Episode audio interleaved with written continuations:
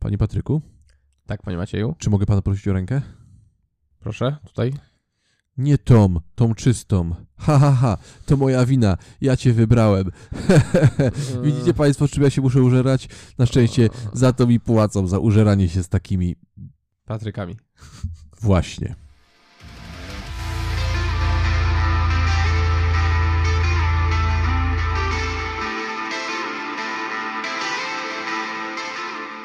Dzień dobry. Witajcie w kolejnym odcinku internetowego magicznego podcastu. Z tej strony Patryk. I ja, który musi z nim stracić czas. Nie było tego czystego Patryka. Okej. E, Dzisiaj porozmawiamy sobie na bardzo, bardzo poważny temat. Który może jednak jest troszkę śmieszny. Ale tak naprawdę jest bardzo, bardzo poważny. Jest też trochę żałosny. Tak. Bo dzisiaj porozmawiamy sobie, czy magik tak właściwie, czy on musi być wredny dla swoich widzów? Czy musi ich wyśmiewać? Czy musi z nich szydzić? Czy to jest konieczne, żeby pokaz magii odbył się z sukcesem? Bo obserwując wielu z naszych konfratrów, możemy dojść do wniosku, że owszem, magik musi być wredny. Niestety temat ten przybył do nas nie z naszych własnych obserwacji, choć one też już to potwierdzały. Aczkolwiek e, trafiliśmy na to przez e, rozmowy z ludźmi, którzy gdzieś kiedyś widzieli iluzjonistę i jego pokaz. I kiedy spotkali się z nami, byli trochę zdziwieni, że nie jesteśmy wredni, nie szydzimy z nich, nie plujemy nikomu na głowy. Hmm, dziwne, prawda? Jeśli zdarzyło Ci się, drogi słuchaczu, być kiedyś na pokazie magika, niezależnie czy to w Polsce, czy nie, choć w Polsce nadal jest to dosyć silne, ale wydaje mi się, że w Stanach Zjednoczonych jest to jeszcze gorzej, w Wielkiej Brytanii to już w ogóle, to może się zdarzyć, że trafisz na takie typowe tekściki, które magik rzuca w trakcie swojego pokazu. Jak na przykład te, które słyszałeś we wstępie. Czysta ręka w Polsce jest mniej popularna niż to moja wina, ja cię wybrałem, ale również da się ją usłyszeć. Albo powiedzenie do dziecka, dmuchnij na tą piłeczkę. Dmuchnij, nie pluj. He, he, he. Takie teksty często spadają. Można się zastanawiać, skąd one właściwie się biorą. Aczkolwiek bycie wrednym dla dzieci, moim osobistym zdaniem, jest bardziej akceptowalne niż bycie wrednym dla dorosłych. Bycie wrednym dla dzieci potrafi być całkiem zabawne. Aczkolwiek ja się tutaj nie zgodzę, bo bycie wrednym dla dzieci jest e, czymś zupełnie innym niż opowiadanie żartów e, w stylu Shreka, które są na jednym poziomie zabawne dla dzieci, a na innym poziomie zabawne dla ich rodziców. Ja nie wychodzę, ja nie występując dla dzieci, wychodzę z założenia, że Sigmund Freud, ojciec współczesnej psychologii, który powiedział kiedyś, dzieci nie są głupie, one są złe. Miał rację. Zresztą każdy, kto występuje dla dzieci, może w pewnym momencie mieć takie odczucia. Ja akurat występowałem dla dzieci. Tak. Blizny w moim umyśle są do dzisiaj. Po policzku Patryka potoczyła się jedna krwawa łza. Ale czymś innym jest robienie sobie beki z dziecka, które nie mając takiej presji społecznej, bierze to w sposób dosyć zabawowy, bo dziecko wie, że wielu rzeczy nie wie i, i wie, że jest tylko dzieckiem. Jeżeli powiesz do dziecka coś, to dziecko powie ci bardzo często Ej, ja mam tylko 7 lat i wszyscy wybuchają śmiechem, co jest bardzo zabawne. Tak. Plus dzieci głównie chcą się bawić i tego, tego im zazdrościmy. Tak, bo jeżeli powiesz do dziecka, ile jest 8 razy 7 plus 5 do potęgi szóstej, dziecko powie ci właśnie, ej, ja mam tylko 8 lat. A dorosły poczuje się głupio. I to, co dla dziecka będzie śmiesznym żartem, dla dorosłego będzie żałosną próbą wywyższenia się. Bo tak, dokuczać widzom i być dla nich wrednym można nie tylko za pomocą one-linerów, nie tylko mówiąc, ta druga ręka, czysta, he, he, he, he, ale można również widza zmuszać do robienia różnych poniżających dla niego rzeczy. Tak, bo bycie wrednym na scenie przyjmuje różne formy. Czasem jest to rzeczywiście forma werbalna, jak ta, o której już powiedzieliśmy, a czasem może ona być zawarta wręcz w konstrukcji e, programu, który się wykonuje. I niestety zdarzają się jeszcze takie sytuacje, gdzie ktoś e, występuje z numerem, który po prostu ma na celu ośmieszenie widza. E, tak. E, Little Magician, czy jak się nazywa ten plot, gdzie magik udziela rąk swojemu widzowi. Tak, Jest- można znaleźć to na e, internecie, na YouTubie, nawet w wykonaniu polskich magików, choć zagranicznych też, gdzie zakłada się widzowi specjalną marynarkę, taką, e, że on nie wkłada rąk w rękawy, natomiast ona jest rozcięta z tyłu, za nią, za tą osobą staje iluzjonista wkłada w te rozcięcia ręce i widz stoi, stroi głupie miny, a magik e, wykonuje wszystko, co ma wykonać swoimi rękami w rękawach tej marynarki. Pół biedy, jeżeli magik rzeczywiście tam znika chusteczki, mnoży gąbczaki czy usztywnia linę, choć to ostatnie jest już dość ryzykowne, ale zdarzało mi się widzieć, gdy magik wi- mył widzowi zęby, palił Tak. dla niego papierosa, czy golił go. Tak. Takie rzeczy raczej nie są przyjemne dla osoby uczestniczącej, a ta osoba odważyła się wyjść przez wszystkich i pomóc iluzjoniście, więc wydaje mi się, że zasługuje na troszkę więcej szacunku niż wyśmianie go i wyszedzenie w oczach najbliższych, z którymi jest na danym pokazie. Chyba, że tą osobą jest Korwin Mikke, to wtedy on nawet sobie radzi. Kto wie, ten wie. Aleksander wie. Em, bardzo podobnym efektem jest efekt, którego popularności w naszym kraju nie potrafię zrozumieć. Ten stary barmański gag z odwracaniem kubka pełnego wody i piciem wody i wypluwaniem jej. Tak, jest to dosyć y, dla mnie też niezrozumiałe. Ogólnie rzecz biorąc, chodzi o to, że zmusza się widza do tego, żeby wylał sobie na głowę kubek wody, a potem okazuje się, że tej wody tam wcale nie ma w tym kubku i tak naprawdę e, widz był bezpieczny. Czemu w ogóle się obawiał? Ha. Cierpienie jest na twarzy widza, a komedia wylewa się strugami z każdej sekundy tego pokazu. I ten efekt jest naprawdę popularny. Nie rozumiem go. Tak samo bardzo popularne co jest coś, co powoli przyszło do naszego kraju z naszych wyspiarskich przyjaciół magicznych, czyli zakończanie rutyny gąbczakowej pojawieniem wiagry dla widza, wyciągnięcie widzowi wiagry z kieszeni, czy pojawienie słynnego gąbczakowego ding-donga. Tak, i to przyjmuje różne formy, bo to też czasem wykorzystywane jest jako zmiana karty w prezerwatywę, czasem pojawienie jakiegoś tampona i innych rzeczy, które dla większości ludzi są czymś, co wykorzystywane jest prywatnie, czymś, co jest sprawą bardzo intymną i nie powinna być wyciągana publicznie. Tak, choć tampona można wykorzystać w zabawny sposób, który nie będzie poniżający dla widza. W dawnych, dawnych czasach, gdy występowałem kluba, w klubach, wykorzystywałem tampona do zniknięcia piwa z kufla. Da się to zrobić. I było to bardzo zabawne, mi sprawiało to więcej przyjemności niż komukolwiek innemu, a to, ale to też było wredne, bo widz jednak zapłacił za to piwo. Ale jeśli dobrze to zrobisz, to nawet on nie zauważy, że ten tampon był w grze. Tak, te, tego tampona wówczas nie widać, bo tampon jest dość intymną rzeczą. E, Stanik z chust jest kolejną rzeczą, która jest bardzo, bardzo wredna dla widza. Tak, ja, do, musieliśmy do tego dotrzeć, bo to ni niestety to nadal się dzieje. I e, to, że ktoś wykonuje coś takiego, to ja naprawdę chciałbym zapytać kiedyś kogoś, kto naprawdę wykonuje to i jest zadowolony z tego efektu, czemu jest z niego zadowolony. Nie miałem jeszcze okazji, ale kto wie, może się uda. Tak, bo ten efekt jest zły na tak wielu i okropny i okrutny na tak wielu poziomach, bo kiedy wkładasz kobiecie w dekolt te chusteczki, no jest to trochę molestowanie. No tak troszkę. Kiedy robisz to na małym dziecku i wkładasz mu w, w spodenki i wyciągasz majtki, a Takie się rzeczy dzieje. tak dzieją się też. I to już jest po prostu, po prostu okropne, nawet nie wiem jak o tym mówić w sposób cywilizowany. E, słyszałem historię o płaczących dzieciach, które uciekają ze wstydem z czegoś takiego. I prawdopodobnie z traumą na resztę życia. Mm, Tak. W następnym efekcie pojawia traumę na resztę życia waszego dziecka. Wielkie brawa, proszę o to mały Jasiu. A potem skieruję was do mojego zaprzyjaźnionego psychoterapeuty. Tylko 10% dla mnie. E, Hashtag ad. Tak, dokładnie tak. Więc obserwując tego typu pokazy e, raz po raz, e, zarówno my, jak i nasi widzowie, możemy dojść do wniosku, że magik musi być wredny, bo taka to konwencja. Tak. y, I dodajmy jeszcze jedną rzecz do tego, bo mamy. Na razie mówiliśmy o tekstach, które magicy rzucają w stronę widzów. Mówiliśmy o rzeczach, które magicy robią takich nieporządnych widzom i wobec nich, ale są też rzeczy, do których magik, stojąc sobie na scenie i mając tam pewien rodzaj autorytetu, zmusza widza do głupiego zachowania, które ujmuje jego własnej godności osobistej i których ten człowiek nigdy w życiu by nie zrobił, gdyby nie ta właśnie sytuacja stworzona przez wrednego magika. E, Czy pijesz tutaj do słynnego gagu z podtrząsaniem kartą? Hehehe, masz wprawę? Hehehe. E, Słyszę, e, to piję tu do gagu z potrząsaniem kartą, o, z różnymi dziwnymi zagrywkami do wstążek, chustek i innych takich rzeczy. A, mówisz upchaj tak jak... Tak, tak, tak, właśnie. O, o, ten, kto wie, ten wie. Tak. Są takie rzeczy, które kiedy ktoś z publiczności patrzy na to, myśli sobie, nigdy w życiu nie chciałbym być postawiony w takiej sytuacji. I teraz to nie jest mój domysł, to jest sytuacja, która e, To jest wypowiedź, którą rzeczywiście słyszałem od kogoś, jak pokazałem pewne nagranie z innego z pokazów. Takiego jednego magika.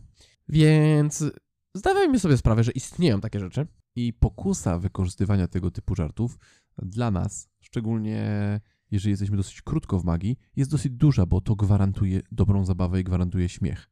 Tylko, że to gwarantuje dobrą zabawę kosztem widza, a nie wraz z widzem. I ogólnie rzecz biorąc, śmianie się z kogoś i zabawa kosztem kogoś jest akceptowalna, ale tylko w jednym wypadku. Kiedy śmiejesz się z kogoś, kto jest przygotowany i przystosowany, to jest tak samo jak z tym testem, jak uczysz swojego psa atakować napastnika.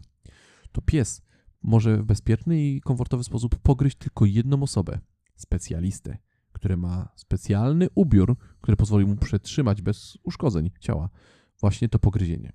Tak, i na scenie, kiedy wychodzisz, też zazwyczaj masz kogoś takiego, kto jest gotowy na wyszydzenie i powinien być w stanie sobie poradzić, bo ma taki ubiór. Jeżeli Mentalny. chcesz powiedzieć o jakikolwiek żart, no nazwijmy to masturbacyjny czy poniżający, to możesz go opowiedzieć o tej sobie zawsze i wszędzie.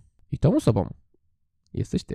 Znaczy jako magik, jeżeli jesteś Tak. magikiem, jako słuchacz No, jesteś na scenie jako cywilny, to nie, to nie o tobie. Chyba, że też jesteś na scenie jako wykonawca, na przykład jesteś komikiem. Tak, szydzenie z siebie jest spoko. Jest okej, bo ty wiesz, co cię czeka, ty potrafisz to znieść, bo wiesz, jaki jest cel tego. Wiesz, że to, celem tego jest rozrywka, a nie tak naprawdę to, żebyś doprowadził do utworzenia u siebie w umyśle traumy. Słynne nagranie na przyczepie kempingowej Resela Branta zniszczyłoby każdego, kto nie jest komikiem. Tak, dokładnie. E, Tym bardziej, że jego też trochę zniszczyło, bo wylądował potem w więzieniu, ale psychicznie on sobie z tym poradził i swoją drogą dla niego to nadal chyba jest przezabawne. Znaczy, dla nas też jest przezabawne. dla nas jeszcze bardziej. Ale Tak. on jest profesjonalistą. On jest osobą, która potrafi to znieść, pomijając już fakt, że jest osobą, która była mężem Kate Perry i jechał na niebieskim słoniu do ślubu. Tak, on zdecydowanie e, uzyskał dystans do siebie przez wszystkie przejścia w swoim życiu i jeśli chcemy być wykonawcami, to zazwyczaj też musimy przejść przez różne rzeczy, które są niewygodne dla większości ludzi. I jeśli śmiejesz się z siebie po takich przejściach, to nic ci się nie stanie. Tak, bo pewne umiejętności i kompetencje są wbite w bycie performerem. Yy, Występując niedawno na Sylwestrze, yy, razem ze mną, gdzie tam występowałem, przyjechali tam nasi przyjaciele, którzy chcieli tam, by- byli tam jako goście. No i szykuję się tam do tego występu i podchodzi do mnie przyjaciółka i pyta, jak tam jest trema? Ja mówię, czemu? No bo tu jest dużo ludzi bardzo. I tak zupełnie niezrozumiałe dla mnie było to, że rzeczywiście dla kogoś, kto nie zajmuje się tym zawodowo, wyjście na scenę przed 200 osób i zrobienie pokazu może być stresujące i zazwyczaj będzie stresujące. Tak samo jak dla mnie byłoby stresujące przeprowadzenie operacji na otwartym sercu. Bo nigdy w życiu tego nie robiłem i prawdopodobnie zabiłbym tego nieszczęsnego człowieka, bo nie odróżniłbym serca od wątroby. Tak, i tu przechodzimy do pierwszego powodu, jak myślimy, skąd się biorą te wszystkie takie wyszydzenia i bycie wrednym dla widzów.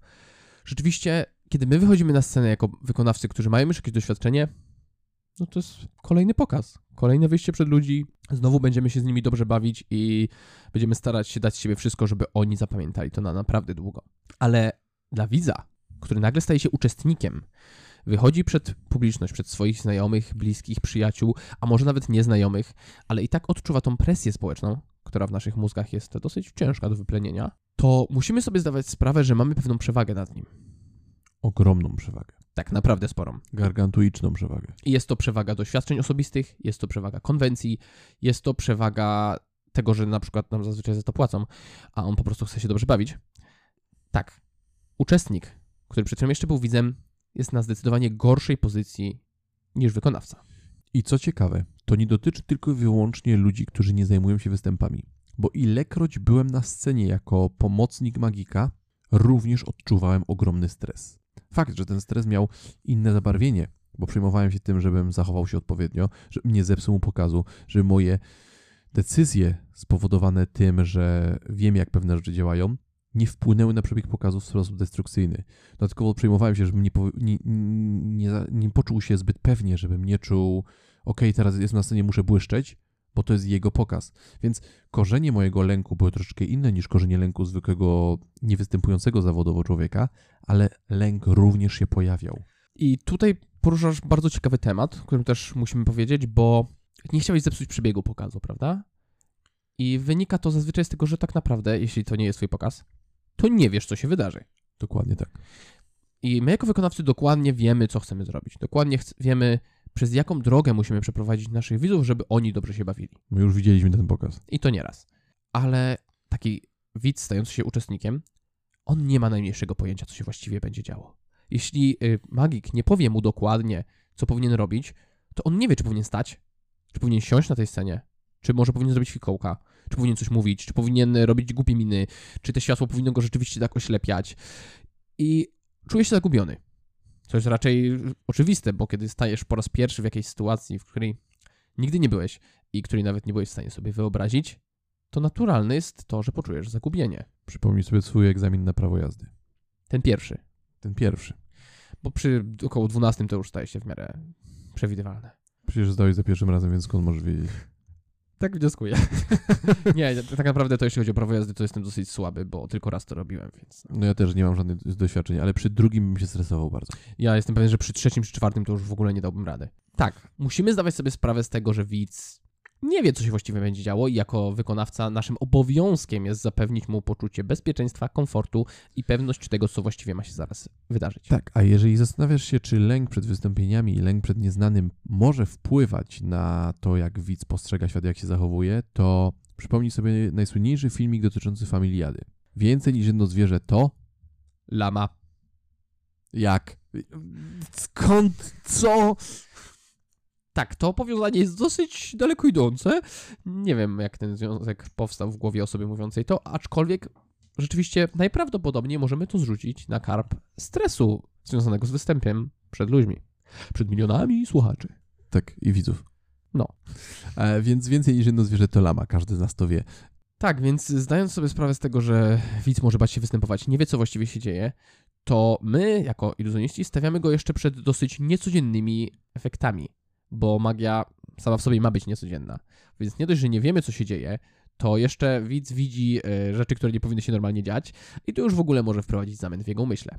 Sytuacja, w której magik rzeczywiście może ją wykorzystać na swoją wredną korzyść. Poza tym magik ma mikrofon. Tak, to jest bardzo ważne. I zdarza się, że ktoś podsunie mikrofon, może nawet ty podsuwasz mikrofon uczestnikowi, który ci pomaga, jednak jego obycie z nim też na pewno nie jest aż takie dobre jak twoje. Kurczę, pierwszy raz jak dajesz widzowi mikrofon, on nie wie, czy ten mikrofon rąbnie w zabawny sposób i jego głos wypali uszy widzom. On nie wie, czy mikrofon będzie głośny, czy, będzie, czy ktokolwiek go będzie słyszał. On nie wie nic o tym narzędziu. Ty, jako performer, masz całkiem dobry kontakt z tym rekwizytem, bo korzystasz z niego. Dokładnie i zarabiasz dzięki niemu pieniążek, za który masz później masełko na chlebek. Zresztą prawdopodobnie byłeś wcześniej na tej sali i robiłeś próbę mikrofonu, mówiłeś to bezmyślnie, powtarzając raz, dwa, trzy, cztery. Tak, i zastanawiałeś się, po co ja właściwie to mówię. Ale yy, tak, widz nie ma tego doświadczenia. On z mikrofonem musi sobie znowu poradzić. I może zrobić coś, co według ciebie wyda się śmieszne. Może chcesz, możesz chcieć nawet to skomentować jakoś. Hehehe. Jak ty trzymasz ten mikrofon? Nie, nie do tej strony się mówi, A widziałem kiedyś taki efekt. ale. To nie było w Polsce. Magik podsuwając widzowi mikrofon podawał mu go odwrotnie. Potem podawał mu go wyłączony, mówiąc hehe, musisz go najpierw włączyć. Potem podawał mu mikrofon z odkręconą kulką. E, generalnie śmiechom nie było końca. Karuzela śmiechu kręciła się jak szalony bączek w incepcji. Tak. Tylko, że w Incepcji było to fajne. Tutaj było to po prostu żenujące. Tak. I mimo to, że na publiczności była ogromna ilość magików, którzy zaśmiewali się do rozpuku, to była równie duża grupa ludzi, która patrzyła na to i z zażenowaniem drapała się po głowie. Lub chciała uderzyć tą samą głową w ścianę. E, Głównie osobą głową performera chciano uderzyć. Oj tak. Ale nie miał włosów, więc nie było za co go złapać. Więc jako magik masz ogromną przewagę nad twoim ochotnikiem na scenie. I dodatkowo masz ogromny kredyt zaufania, bo widz wychodząc na scenę ufa ci. Tak, widz ufa, że przeprowadzisz go przez to, co się ma wydarzyć bezpiecznie. On zakłada, że skoro jesteś w tym miejscu i masz ten mikrofon, to jesteś profesjonalistą.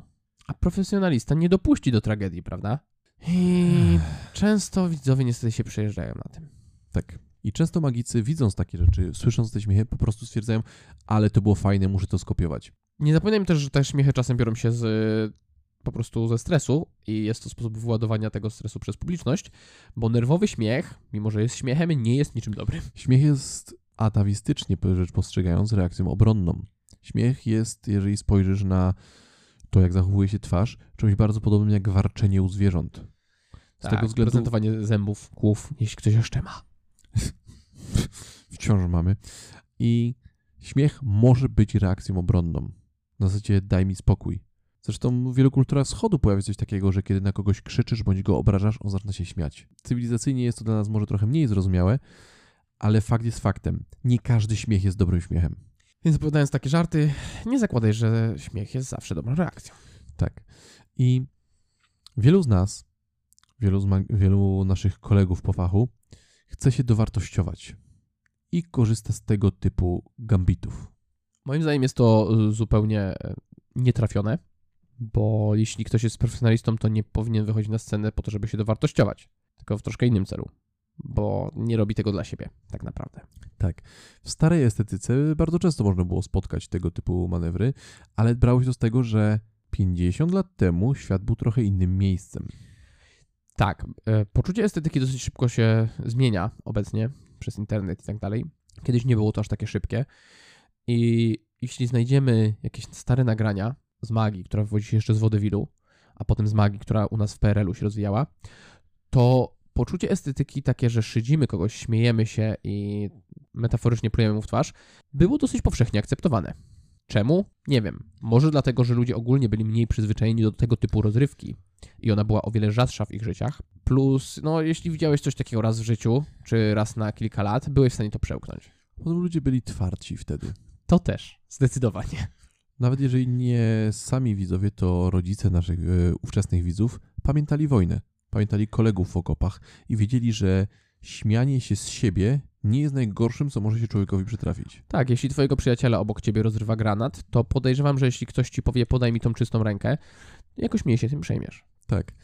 A poza tym ludzie wtedy żyli bardziej społecznie, a każde społeczeństwo wytwarza swoją własną hierarchię i bezustannie siebie obraża. Jeżeli masz jakikolwiek związek z gastronomią, która jest taką dobrą, bezpieczną enklawą tego, tej takiej kultury szowinistycznej w pewien sposób, to zaobserwujesz, jak bardzo kelnerzy i kucharze cały czas się obrażają. Ale tak cały czas. Wydaje mi się, że w większości y, środowisk związanych z wspólną pracą, gdzie stres często bierze górę, ludzie muszą to jakoś odreagowywać. Tak. I stąd bierzą się duże ilości wulgaryzmów, obrażanie się i inne takie rzeczy. I to jest dobre, bo y, my możemy nazwać wulgarnym słowem naszego kolegę z y, biurka obok, albo obok na taśmie, albo który y, właśnie na innym stanowisku w kuchni robi coś innego niż my. Ale tak naprawdę nikt nie ma tutaj złych emocji. Wszyscy po prostu chcą przetrwać jakoś tą dniówkę, przetrwać ten tydzień, przetrwać ten rok. I musimy sobie radzić ze swoimi emocjami. Tak. I coś, co było dobre, kiedy występowałeś dla żołnierzy, na, dodając im motywację jako Marilyn Monroe, A tak. nie będzie dobre dzisiaj, występując dla szefa korporacji. Tak, bo takie y, show też się odbywały i do dzisiaj się odbywają show dla żołnierzy, bo armia zazwyczaj wie, że dbanie o morale jest dosyć ważne i odpowiednia publiczność też wymaga odpowiedniego zachowania. I niestety nie wszyscy to rozumieją, szczególnie jeśli skupiają się na czymś, co już troszkę wspomnieliśmy, a mianowicie skupiają się na bezmyślnym kopiowaniu kolegów po fachu. Tak. Bo patrzymy na dawnych mistrzów i myślimy sobie, ten pokaz był wspaniały, chcę robić dokładnie to samo. Goszman był absolutnie super, wszyscy go uwielbiają. Będę zachowywał się dokładnie tak jak on. W Tak. tych czasach na pewno też to przejdzie. Tak. I po 20 minutach ruch mi tu zakopuje cię pod ziemią. Dokładnie. I nikt nie pamięta o tym, że kiedykolwiek istniałeś. Chyba chyba Al, który obmacuje kobiety na pokazie i goni je do damskiej toalety. No dzisiaj mogłoby to nie przejść. Ja myślę, że mogłoby to zdecydowanie wzbudzić pewne kontrowersje. Aczkolwiek są środowiska, w których byłoby to dobrze widziane. I są konteksty, w których tego typu pokaz byłby super, Dokładnie. ale nie zawsze. I tutaj trzeba być bardzo, bardzo czujnym. I jeśli już chcesz skopiować czyjś tekst, co zazwyczaj nie jest dobrym pomysłem, to nie możesz zrobić tego bezmyślnie. A jeśli już kopiujesz, to zazwyczaj dlatego, że nie chcecie się za dużo myśleć i nie chcecie się wykombinować czegoś swojego, więc zazwyczaj niestety jest to bezmyślne. Tak, bo jeżeli kopiujesz część dawnego pokazu, choćby, nie wiem, kogoś tak utytułowanego i mistrzowskiego jak, nie wiem, Divernon, czy inny Blackstone, a tam są fajne teksty, tam są fajne żarty i tam są na pewno wspaniałe efekty, to pamiętaj o tym, że ty nie znasz kontekstu, w którym ten występ miał miejsce, bo raczej nie będziesz występował w nocnym klubie amerykańskim w latach 50. Szanse na to są raczej znikome, chyba że masz w garażu wehikuł czasu. Wtedy odezwij się nas bezpośrednio. E, Ale tak, raczej to się nie wydarzy. Co więcej, ty nie zdajesz sobie sprawy z tego, jak była skonstruowana wówczas publiczność, jak wyglądało społeczeństwo, jacy ludzie wówczas byli. A jeżeli się zastanawiasz, że o, jednak wiem, to poczytaj sobie żarty z tamtego okresu. I zastanów się, z ilu naprawdę jesteś w stanie się rozśmiać. Takim szczerym, perlistym śmiechem. Tak. Ile opowiedziałbyś swojej babci przy stole na niedzielnym obiadku? Ile z tych żartów opowiedziałbyś publicznie, marząc o karierze polityka? Tak, zdecydowanie. To są dobre papierki lakmusowe. E, tak, bo jest duża szansa, że to, z czego śmiali się wówczas, w tamtym kontekście ci ludzie, jest czymś zupełnie, zupełnie innym. Więc kopiowanie tego naraża ci na naprawdę spore kłopoty. Nawet jeżeli to nie są kłopoty takie, że skończy się twoja kariera, są to kłopoty po prostu, że będziesz kiepski, odrażający albo żałosny. Ale takie kopiowanie nie tylko następuje z bardzo starych pokazów, bo jeśli jesteś młodym magikiem i dopiero zaczynasz swoją karierę sceniczną, albo dopiero testujesz wodę i sprawdzasz, czy te całe występowanie jest dla ciebie, Dotykasz wody paluszkiem u stopy, tak zabawnie, tak? Nie wiem, czemu twój paluszek wydaje taki dźwięk, ale wydaje. I to bardzo możliwe, że zaczynasz od tego, że kopiujesz pokazy innego iluzjonisty, którego widziałeś gdzieś, bo może A, po prostu to, to kopiujesz, albo B, on wręcz nauczył cię tego i mówi, spróbuj dokładnie tego, to robić to, co ja robię. Tak. Ta druga opcja jest trochę lepsza, ale też może być szkodliwa, już o tym mówimy. Czemu? Bo kiedy patrzysz, że twój kolega na scenie wyśmiewa widza i myślisz, no widać tak się robi w tej sztuce. Widać w tej całej magii o to chodzi, żeby zrobić jakiś efekt i trochę się pośmiać z tej osoby, która mi pomaga. To bardzo możliwe, że to jest złe wprowadzenie w tą całą magię. Tak. Jeżeli robisz gag ze złamaną różdżką, który jest histerycznie zabawny w przypadku dzieci, Tak, dla małych dzieci, a powiedzmy sobie szczerze, pokazy dla dzieci to mówimy o pokazach dla dzieci w wieku 3 do 7 lat, najlepiej do 6, bo wtedy mamy odpowiednie poczucie e, estetyki i poczucie magii i poczucie humoru. To tak, wtedy jest to idealny motyw. ale jeżeli robisz gag ze złamaną różdżką dla dorosłych, To zdecydowanie jest już inny wiek, inne poczucie estetyki i inne poczucie humoru. I może być to bardzo nie na miejscu. I faktem jest, że ta złamana różdżka dla dorosłych, szczególnie mężczyzn, szczególnie po pięćdziesiątce, szczególnie z lekką nadwagą, będzie zabawna.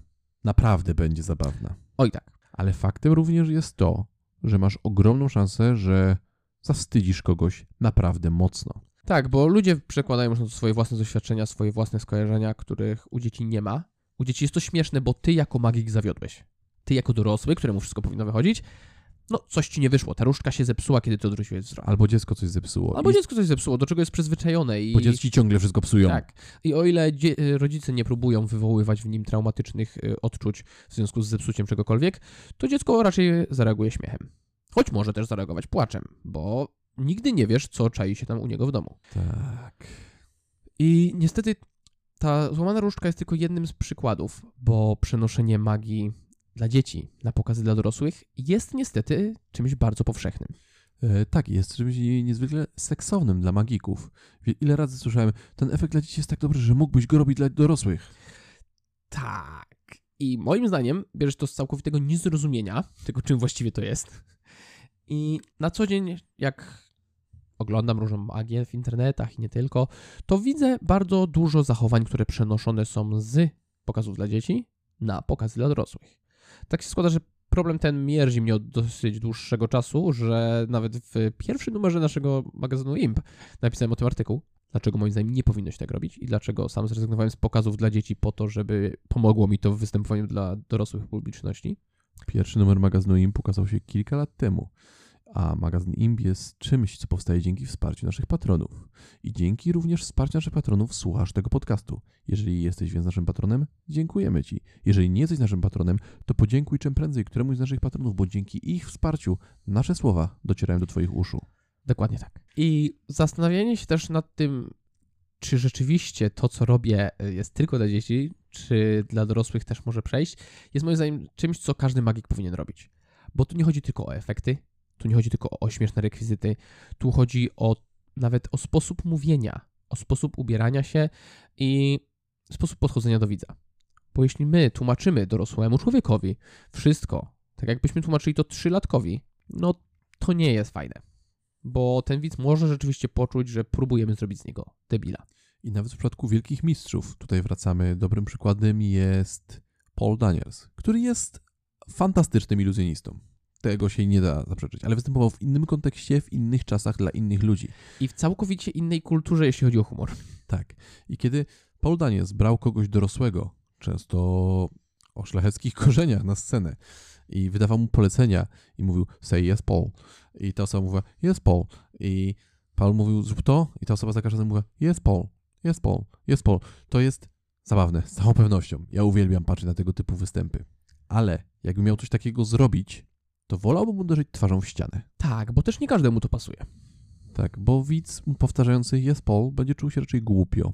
Dokładnie tak. I o ile nie występujesz jako clown szyderca, to to chyba nie są uczucia, które chcesz wywoływać u swoich widzów. Tak, i tutaj poruszyłeś bardzo ciekawy temat, bo to, co mówimy teraz o pokazach dla dzieci, że o, ten efekt nadałby się również na dla dorosłych i magicy biorą to i robią to dla dorosłych, bezrefleksyjnie, dotyczy nie tylko pokazów dla dzieci, bo słynny cyrkowy gag e, stolik z czterech panów, kojarzysz na pewno to, że są cztery krzesła, cztery panowie leżą sobie na klatkach piersiowych i wyciągasz im te krzesła i oni, ha, ha to się utrzymuje, ci panowie tam walczą o życie, a ty stoisz nad nimi i się z nich śmiejesz, he, he, he, he, he.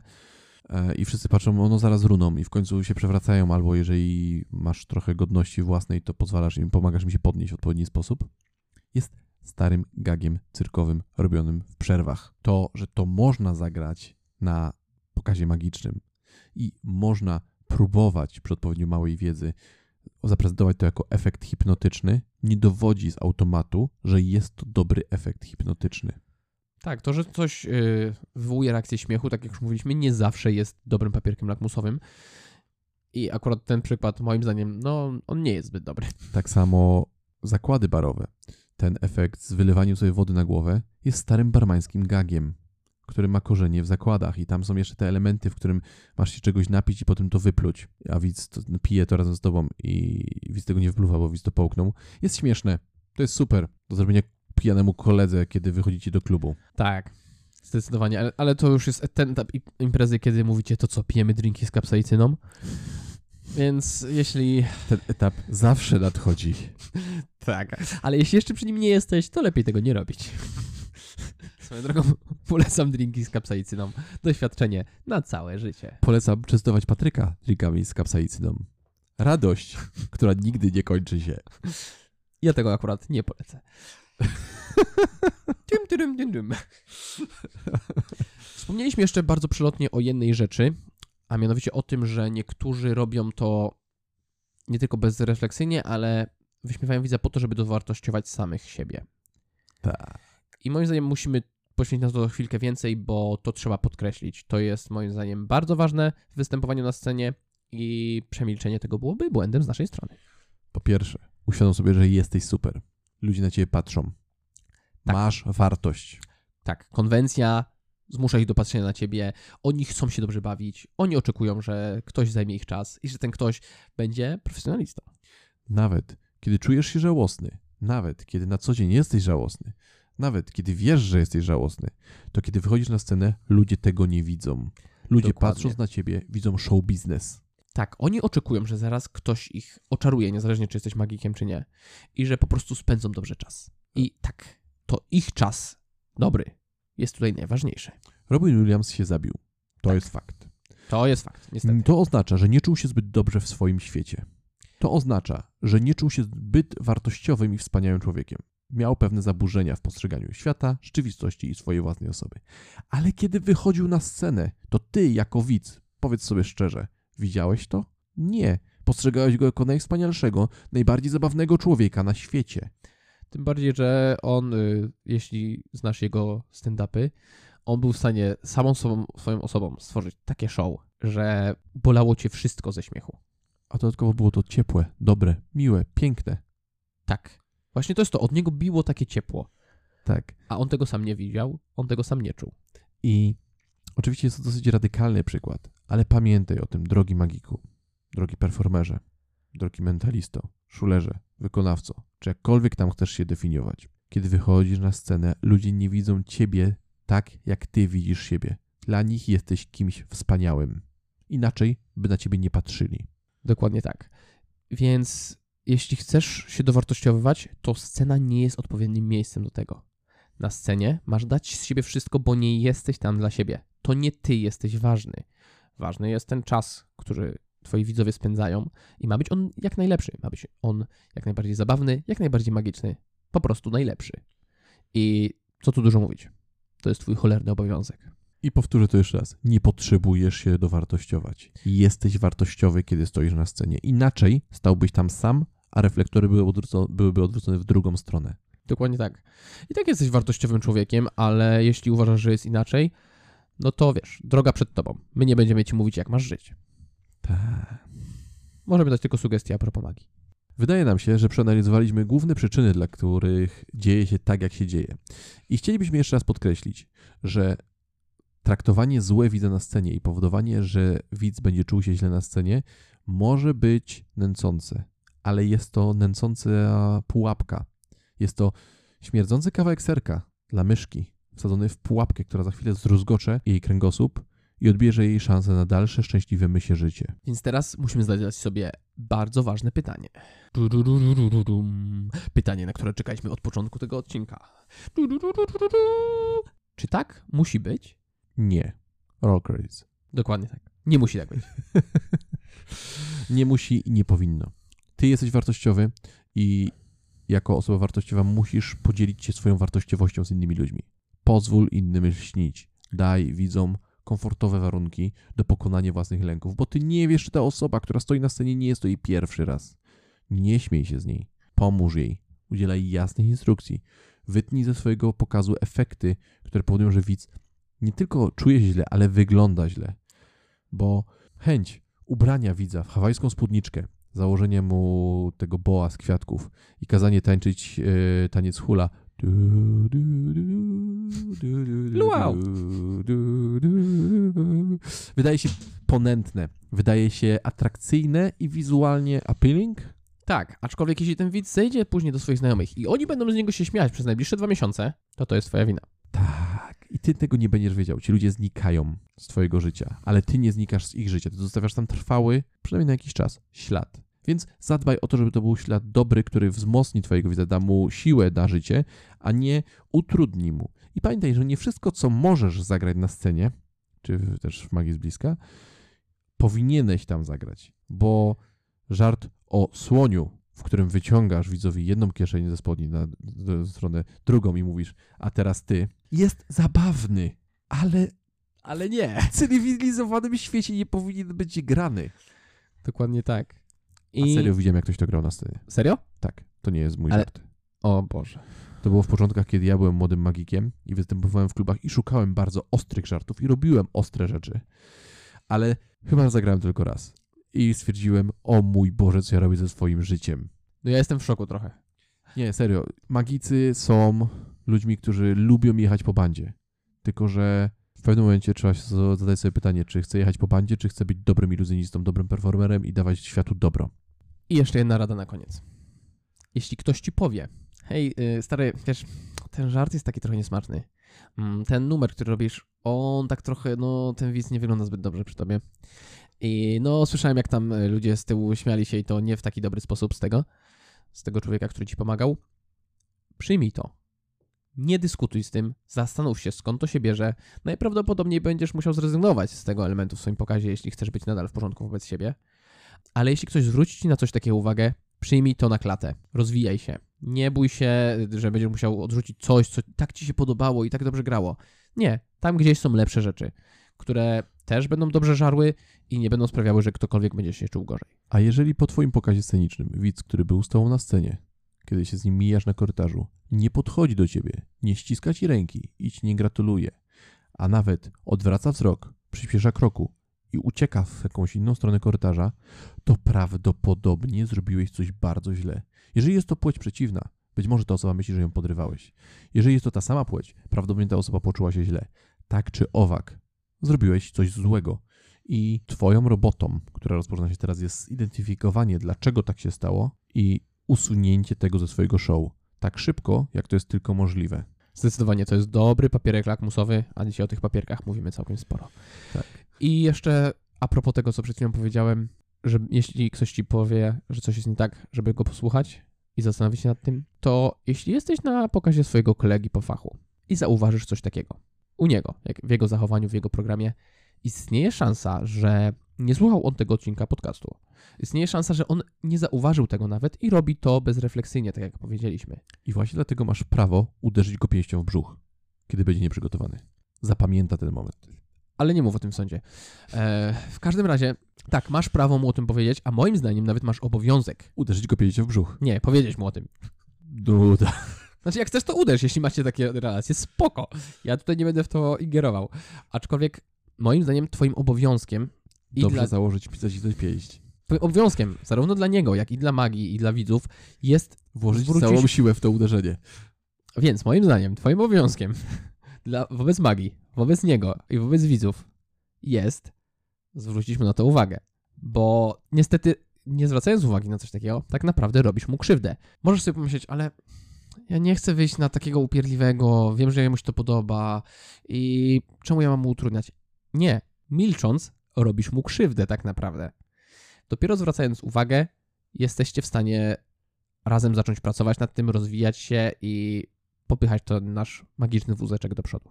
I tak zupełnie szczerze, już pomijając aspekt uderzenia pięścią w brzuch, jest duża szansa, że koledzy magicy nie mówią ci takich rzeczy, dlatego że na to nie zasłużyłeś. Być może twoja relacja z nimi nie jest zbyt dobra, bo tego typu ostry feedback może być bardzo, bardzo wartościowy i z definicji jest bezcenny. I znam taką jedną historię, że jeden bardzo dobry iluzjonista przyjechał w gościnny występ do innego drugiego bardzo dobrego iluzjonisty. I zrobił ten pierwszy występujący, zrobił rewelacyjny pokaz, o którym wiedział, że ten pokaz jest najlepszym pokazem na świecie. I przyleciał do tego pierwszego iluzjonisty, którego tam gościł, e, lecąc na skrzydłach swojej wspaniałości. I czekał na po- poklepywanie po pleckach, na gratulacje. Hej, zrobił naprawdę trudną rzecz. A tamten iluzjonista powiedział mu, tak mam takie pytanie, bo pokaz był całkiem okej, ale jak nazywały, jakie były imiona ochotników, których brałeś na scenę? I wtedy skrzydełka opadły. Magik uderzył o glebę, a tamten nawrzeszczał na niego. Widzowie, to nie rekwizyty! Tak. To jest dosyć dobra historia. I wtedy uderzył go pięścią w brzuch. As, as you do. do. Dobre dawanie feedbacku i dobre przyjmowanie feedbacku to bardzo skomplikowany temat. Pewnie jeszcze o nim kiedyś porozmawiamy. Pewnie tak. Ale musisz być na to gotowy i na dawanie, i na przyjmowanie go, bo w- pod tym względem jest to prawdopodobnie jedyna droga, żeby uciec z tego zamkniętego i bezmyślnego kręgu obrażenia widzów. Pamiętaj, kciuk na zewnątrz, pięć przyciśnięte do boku. Ach, te uderzenia z karate. W każdym razie, jeśli jesteś e, na drodze rozwoju magii, bądź czujny, bo bycie wrednym czai się na ciebie za każdym rogiem. Bardzo łatwo jest wpaść w te pułapki, a nie chcesz chyba być takim człowiekiem. Który został uderzony pięścią w brzuch. Przez kogoś, od kogo nie spodziewał się tego uderzenia. Amen. I w ten sposób my żegnamy się z wami. Trzymajcie się, słyszymy się już za tydzień. I pamiętaj, bądź miły. To zazwyczaj się opłaca. Cześć. Nie, nie, ała!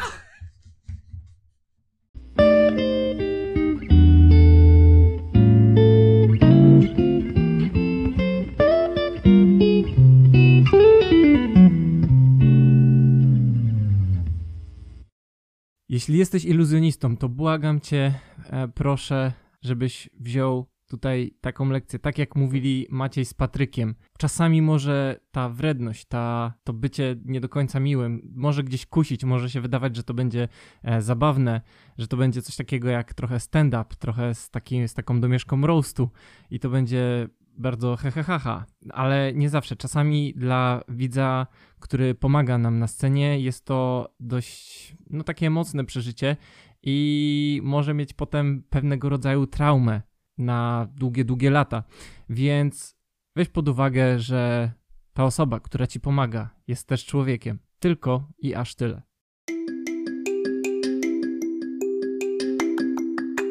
A w tym momencie chciałbym podziękować Wam za odsłuchanie tego epizodu. E, Jeśli jesteście naszymi patronami, to dziękujemy za wsparcie. Dzięki Wam ten podcast e, w ogóle jest możliwy.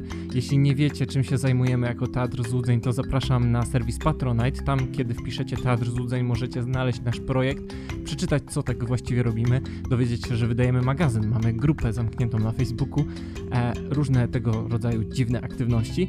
Możecie nas wesprzeć określoną kwotą, jeśli jesteście magikami, a jeśli jesteście lajkami, najlepiej, jeśli poddacie e, ten podcast komuś, kogo mógłby on zainteresować. Przypominam też, że można zostawić nam wiadomość głosową na serwisie Encore. Link jest na samym końcu opisu tego odcinka.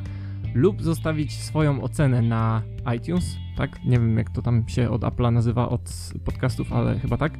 E, I od niedawna można też zostawić ocenę na Spotify, do czego bardzo serdecznie zachęcam. Dziękuję serdecznie za uwagę, pozdrawiam, całuję, buziaki, wszystkiego dobrego i do usłyszenia już niebawem. Cześć!